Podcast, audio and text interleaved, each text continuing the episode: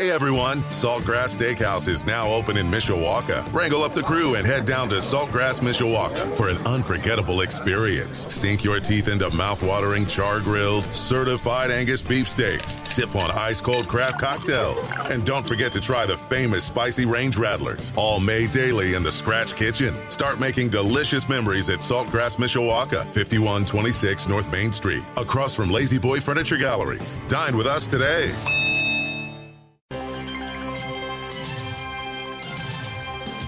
Not the result that we came for. And there's no such thing as a moral victory. We didn't, we didn't win. We didn't finish the game. We didn't execute. Um, I think we found out we got a good football team. We got a good, we got a tough, we got a football team. We got to learn how to finish. And uh, that's ultimately what happened in the game. Battle, battle for three and a half, four, two and a half quarters.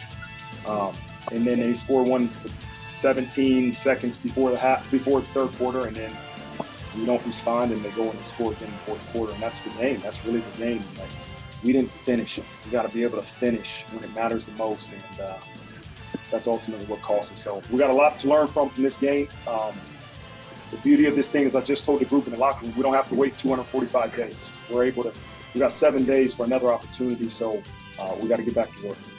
That was Fighting Irish head coach Marcus Freeman. Post-game Saturday night after losing to Ohio State twenty-one to ten. Execution and finish were two of the key words in the post-game from Freeman and the players that were allowed to talk to the media Saturday night. Welcome back to Weekday Sports Beat, brought to you by Budweiser. On this Labor Day, we are live at five thirty-two. I'm Darren Pritchett, joined by my Game Day Sports Beat co-host and, of course, the Notre Dame football beat reporter at Blue and Gold Illustrated. A lot of post-game coverage right now at blue and gold dot com, and also already starting to look ahead to Saturday's opponent, Marshall. Well, Tyler, thank you for joining me on this holiday. Greatly appreciate your time. You know, I I agree with Marcus to an extent, but I also disagree. There was a lot of focus on finish, finish, finish. And I look throughout the football game, I just think there were a lot of missed opportunities for this squad. Defensively, I couldn't ask for much more except for that ninety-five-yard drive. They gave this team every chance to win the football game. It just was offensively, Tyler, it looked like a football team that knew they were going on the road, hostile environment, and they had a first-time starting quarterback, and they just weren't ready to put the offense in fifth gear yet. Your thoughts on the way the Irish attacked the game offensively?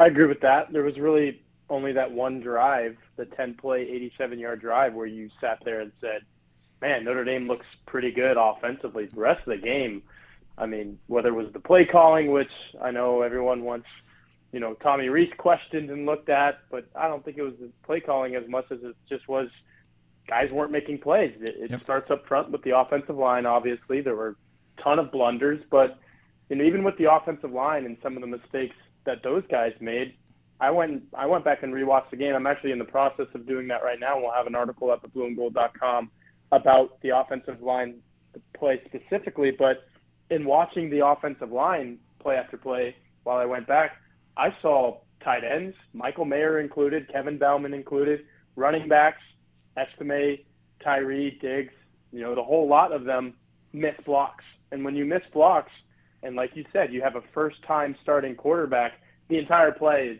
thrown off kilter. It's going to look ugly. We saw a lot of ugly throws from Tyler Buckner, especially in the second half, because the play was thrown off, thrown for a loop from the very start. So everything has to be clicking, especially when you have a guy who has never started a game, and especially when you're playing in an environment like that, and it wasn't. So when you go back to Marcus Freeman's buzzword, finish, I, I don't even really think they were in a position to finish. Okay, yeah, yep. They were winning ten to seven late in the third quarter, and you were like, they still have a chance, but who really thought even at that point that, you know, all, all Notre Dame had to do was finish at that point and, and get it over the finish line. There was an entire quarter left to play, and obviously the end of that third quarter as well, and C J. Stroud did his thing. He finished. Notre Dame wasn't even in a position to finish because there was still a lot of game left, and they had wasted so many opportunities, like you said, Darren, in the first forty minutes that you just kind of felt that those were going to come back to bite, and they did. rather than talking about play calling, here's two things I left the football game questioning. And the second one, I'm really looking forward to your answer because you're going to be able to answer something those of us watching on T V couldn't. So I'll save that for a second. But the first of two things I left this football game concerned about, number one, the interior of the Irish offensive line, including the center position. I don't like to jump to conclusions, but there was a point in the game Saturday night where I said, when Jared Patterson comes back, I'm not quite sure if the best solution isn't him to go back to the center position. So I'm not going to pile just on the center. I thought there were breakdowns along the offensive line. Uh, what's your takeaway on what was supposed to be a strength of this football team? It leaked a few holes, I think, on Saturday against a really good Ohio State front. I totally agree with you, and I'm going to direct everybody to my Twitter, at T B Horka. The first thing that I want everybody to do is always go to blue and gold dot com, first stop for your Notre Dame news. But if you look, I'm looking at it right now, nine minutes ago, as I said, I'm, I'm rewatching the game right now. Nine minutes ago, I tweeted a video of Zeke Carrell snapping the ball back to Tyler Buckner and just kind of standing flat-footed. Yep. Josh Lugg probably could have picked up this defensive tackle on a block as well, but both of those guys, like you said, they're interior offensive linemen. They let a, a pass rusher straight through to Tyler Buckner. Last year it would have been a sack. Jack Coan would have been sacked. Mm-hmm. Somehow Tyler Buckner evaded the tackle, got back to the line of scrimmage, but that was just one instance of, to me, there were many. I, I might, uh, and I'm, I'm going to post this article in the morning on Tuesday morning, like I told everybody, but I think there might be a handful, maybe more instances where you can just look at the Notre Dame offensive line and say to yourself, how did that happen? Why did that happen? That shouldn't be happening if this is the offensive line that we built up so much over the offseason with Harry Hestand coming back. If I'm saying all of this, watching the film back, I guarantee you Harry Hestand is looking at it saying, how in the world did we let some of these guys get through like that? Because I mean, they're, they're untouched. You have got to at least put a hand on these guys, and that, that should be the very least. They, they should be manhandling some of these guys, even if they are very talented, highly recruited guys that Ohio State has. So, yeah, I, I left thinking the same thing. Uh, you know, the interior of the offensive line especially did not look very good against Ohio State. And for people that did not hear today, Jared Patterson still listed as questionable by Fighting Irish head coach Marcus Freeman. Now to the second thing that concerned me, and this is harder to an- analyze while you're watching on T V. You were at the game. You're in the press box. I know you're watching a million things, but I just want to get your insight. You look at the targets in the game. Now, granted, Buckner only threw eighteen times, but wide receivers were not targeted very much. First play of the game, Styles makes the catch, goes fifty-four yards. You're thinking, holy cow. But the rest of the game, Styles had one more target the rest of the game, which I have a hard time believing that should be reality. But let's throw that aside. In your estimation, Lindsey, Thomas, Styles, were you seeing any separation by them against those Ohio State defensive backs? Did Buckner have many ways to go with the football because receivers weren't targeted? And I'm just wondering, was part of that their inability to get separation? The short answer, absolutely. It was a big part of why the Notre Dame passing game looked the way it did.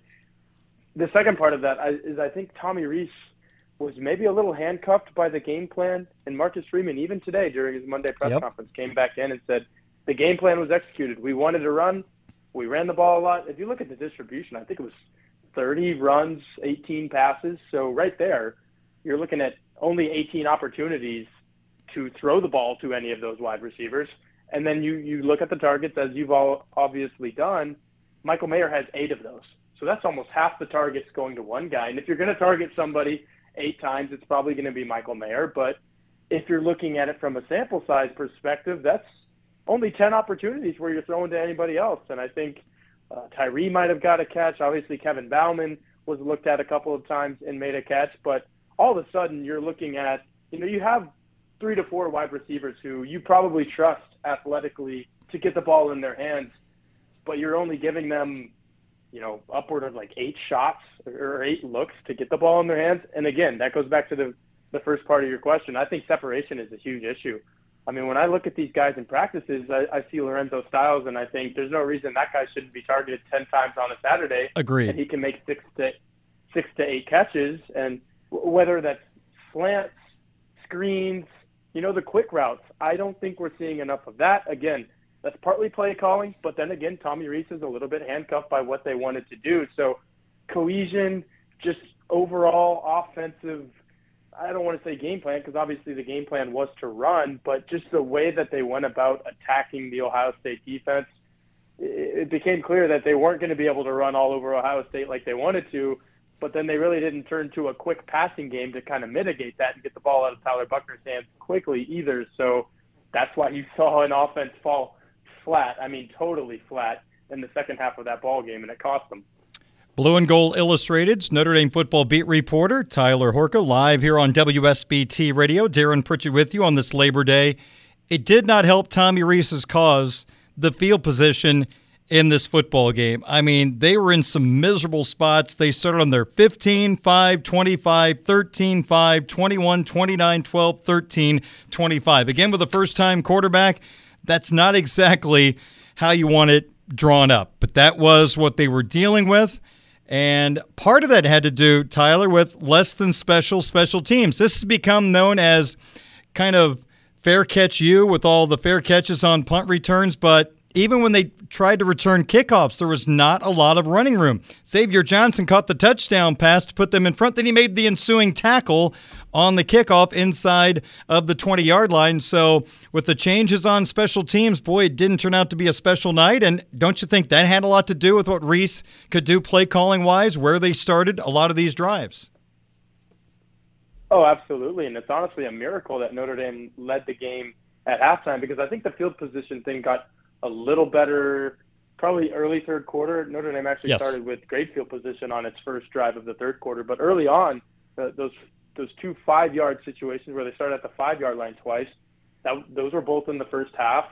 They moved the ball out of there, I think, both times to, to give John Stott at mm-hmm. least a little bit of room. I don't think he ever really punted from his end zone. But in terms of what that does to an offense, absolutely. You never want to start with, you know, your back's backed up to the goal line, especially in a hostile environment like that. And I can speak to that. Boy, was it rocking in there. And Notre Dame quieted that for a little bit. But when the place wanted to get loud, it got very loud. So the field position was definitely an issue. And I go back to the very first kickoff of the game, where I think Chris Tyree caught it in a decent spot. The, the kickoff specialist for Ohio State kind of cornered him a little bit. You never really want to – he cornered him, and Tyree stayed on the short side of the field, which – probably isn't a smart move, but if that's where the way the blocking set up, then that, that's probably a special teams thing to think about for Notre Dame going forward as well. But I think he got stuffed inside the twenty. Maybe it was closer to the fifteen, and, and that'll give a home team a lot of momentum and a lot of confidence when you are kicking off and you are in those situations where you're punting and kicking off, to gun down those guys, go down there as the gunners and make tackles. And I think we saw it consistently, and it all kind of stemmed from that very – opening kickoff of the game, because I speak of it getting very loud in there. That was honestly one of the loudest points, when Ohio State went down and stuffed Tyree on the kickoff, and it was kind of like a, well, Notre Dame, you're in our house now, and we're going to play our ball. And uh, special teams wise, it, it definitely kind of played out that way. Tyler, I want to talk defense for a moment, and as I mentioned in the opening segment, even to you, the defense was outstanding. Give up twenty-one points, more than you could have asked for. I know fans are frustrated on the touchdown that gave Ohio State the lead. Third down and eleven for Ohio State at the Notre Dame twenty-four-yard line. Notre Dame had kept their safeties back most of the night, wisely, trying to keep the ball in front of them, avoid those explosive plays. Well, the Irish got aggressive on that third down and eleven play and brought a double safety blitz, and what do you know? The safeties come. They don't get to the quarterback. They start too late. It looked like they were too far back, and the throw goes right over the top of them for a touchdown, and Ohio State takes the lead. Marcus Freeman was asked about that play call today, and here was his response. No, we, we it was right before timeout, and we had a timeout, and I remember Coach Golden said, hey, do you guys like whatever the call was? And it was a zero pressure, and I agreed. Everybody else agreed, and you know, you look at the execution of that play. It's not the call. You know, it's third and eleven. Um, we had said going into the game, we were, you know, we had a plan for third down, and one of those plans was to be able to bring six and be able to play a zero pressure. We had not run that all game, and we said, okay, here's a good time for it. And you know, the execution of it wasn't where we wanted. The safeties were a little bit too late. We had a guy drop out when he probably should have been going. You know, we got to get inside leverage with the nickel. And, you know, you got a freshman in that big moment. And, you know, if we could, again, go back and do it over again, I wouldn't change the call. Probably just change the way we communicate and the execution of it. But, um, man, that was a heartbreaker and, and, you know, obviously changed the tide of the game. All right, let's talk our way through this. Tyler, I'll say this. On Twitter when the play happened, I asked immediately, why was that call okay? I wasn't being critical. I just wanted to hear the other side of it. Why in that moment you would bring both safeties after playing the game the same way throughout most of the night. You're opening the door for a big play if you don't get to the quarterback. Hey, it's risk reward when you blitz extra bodies. I totally get that. But I got to admit this. I didn't like the call at the time. Not saying it wasn't the right call. Wasn't a big fan of it. But I hated the call after hearing that comment from Marcus Freeman today. And here's why. That call came after a timeout. They were on the sideline as a unit. They could have talked about what needed to happen on that double safety blitz to make sure everybody was on the same page. And he just went through a laundry list of things that went wrong on the play. How the hell does that happen after you have all the players on the sideline knowing what's coming? That's why I'm disappointed about the execution. How can you not go over every small little detail in that opportunity on the sideline?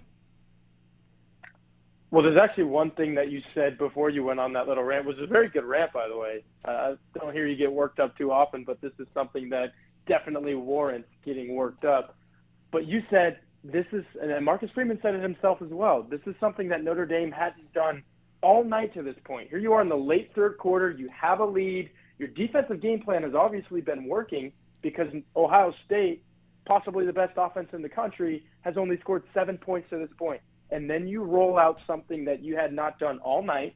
Obviously, you had success without doing this all night, and it doesn't work. If you look at the other side of the ball, I, I, as I've said multiple times here, I, I've been going through Notre Dame's offensive possessions. Jim Knowles rushed six. I'm not even halfway through the third quarter right now, and I'm pretty sure I've counted three to five instances where Jim Knowles has rushed six, and usually it ends up working because I think he found a weakness in that offensive line, and he went at it. Notre Dame had no idea. This was this was the guinea pig rush six for Notre Dame. This was, we don't know if it's going to work, but if it does, it's, it's really going to work. You don't do that on third and eleven when you have the lead in a game that you've been playing lights out defensively. So I, I agree. I, I think at the time I thought it was a terrible decision. I think it's a terrible decision now. Usually that's the way it goes with safety blitzes. If it works, a safety gets to the quarterback and you're saying, wow, this was a great idea by the defensive coordinator and the, and the head coach. They knew that this pressure was going to get there. I don't think they knew that this pressure was going to get there. If they were doing this to call a different look for the sake of simply calling a different look, well, it didn't work and it backfired. You lost the lead on that play and you never got it back the rest of the game. One more question for you, Tyler, as we start to wrap up our conversation. This actually caught me off guard today. Again, watching on T V, it's a little different than being at the game. But Patrick Engel, your colleague at Blue and Gold Illustrated, blue and gold dot com, always comes up with the number of snaps each player had in the football game. And I was going through today, and one position really stood out. And I don't know if you thought the same thing or not, but you're at the game, so I'm going to throw this at you. Unless I missed something, I was shocked to see in the ball game at the safety position, Brandon Joseph played forty-five snaps, Ramon Henderson thirty, D J Brown thirty-two, Griffith thirty-three, Watts with six. So I guess I'm surprised Joseph would even leave the field. Yeah, and I know the expectation is the Kyle Hamilton sort of thing where you've got a unicorn, so you've got to leave him on the field at all times. I don't know if Brandon Joseph is in that vein. Okay. In that, you know, he, he he's not – and this I'm not speaking athletically or as a football player. It's just that he's not six foot four. He's, he's not a guy that other defenses never see, and – you can't really prepare for it because even your scout team, your tech scout team defenses definitely don't have a guy like that. I think he's a, just another guy in a rotation that probably needs to come off the field here and there. Now, is he the best safety that Notre Dame has to offer? Absolutely. I think he was flying around the field, made that what I would call a questionable hit on Jackson Smith-Njigba, and that kind of changed the course of his rest of the game. But I do think he's a guy that needs to come out now. Did he need to come out that much? Probably not. But I think Notre Dame fell into a comfort factor with the way it was rotating. You never really saw Ohio State take the top off the defense, even when Brandon Joseph was off the field. So the more that that became the case, and the more that Marcus Freeman and Al Golden could see that Joseph could come off the field and things weren't going to go haywire, they did it a little bit more. And, you know, that was probably the toughest test that Notre Dame is going to face from an air-it-out standpoint until maybe the final game of the regular season against U S C. So I think Joseph is going to be a guy that rotates quite a bit, definitely more than Kyle Hamilton. I, I don't know. It's kind of ironic for me to bring up Hamilton because I'm the guy that always says we shouldn't compare him to Hamilton, but I just kind of want to hammer that point home that, you know, jo- Joseph is a little different of a player. Is he a great player? Absolutely. But he's going to come off here and there too.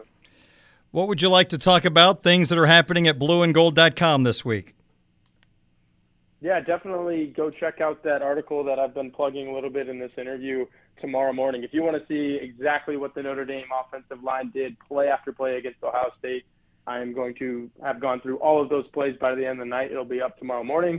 We've got a Marshall preview going up tomorrow morning. You mentioned Patrick Engel. He does an excellent job. We're going to have coverage throughout the week leading up to Marshall. We're kind of in a groove right now. This is this is our season groove, and we're going to cover Notre Dame like nobody else covers Notre Dame. So football season is in full swing. Go to blue and gold dot com if you want to read all things Notre Dame. Very good. Tyler, thank you so much for your time, your analysis, and I will talk to you Saturday with Game Day Sports Beat presented by Michelob Ultra, which is eleven to one thirty from the stadium this week. And so looking forward to that. Have a good week. All right. That's a birthday edition of uh, the Game Day show, by the way. That's my birthday, and uh no better place than to spend it at a football stadium all day, and, and I say that wholeheartedly. All right, all right. Well, happy birthday in advance, and hopefully we have a nice weather day and a good football day here in South Bend. That's a that's a long work day for your birthday, though. Someone's going to have to maybe buy a little dinner or something after the game to celebrate. Yeah, we'll probably have to wait till like Sunday afternoon because if this last weekend was any indication, I'll I'll be up pretty late. I, I, I'm thankful it's a two thirty kick. Let's just say that. I'm with you there. Tyler, have a great week. We'll talk to you Saturday. All right, looking forward to it, Darren. Thanks. You bet. Tyler Horka, Notre Dame football beat reporter, Blue and Gold Illustrated, blue and gold dot com. A boatload of coverage from the Ohio State game available right now. They're already starting to work in all that conversation about the Marshall game, so check it out at blue and gold dot com. five fifty-three, I'll hand out game balls next on W S B T. Hey everyone, Saltgrass Steakhouse is now open in Mishawaka. Wrangle up the crew and head down to Saltgrass Mishawaka for an unforgettable experience. Sink your teeth into mouth-watering, char-grilled, certified Angus beef steaks. Sip on ice-cold craft cocktails. And don't forget to try the famous Spicy Range Rattlers, all made daily in the Scratch Kitchen. Start making delicious memories at Saltgrass Mishawaka, fifty-one twenty-six North Main Street, across from Lazy Boy Furniture Galleries. Dine with us today.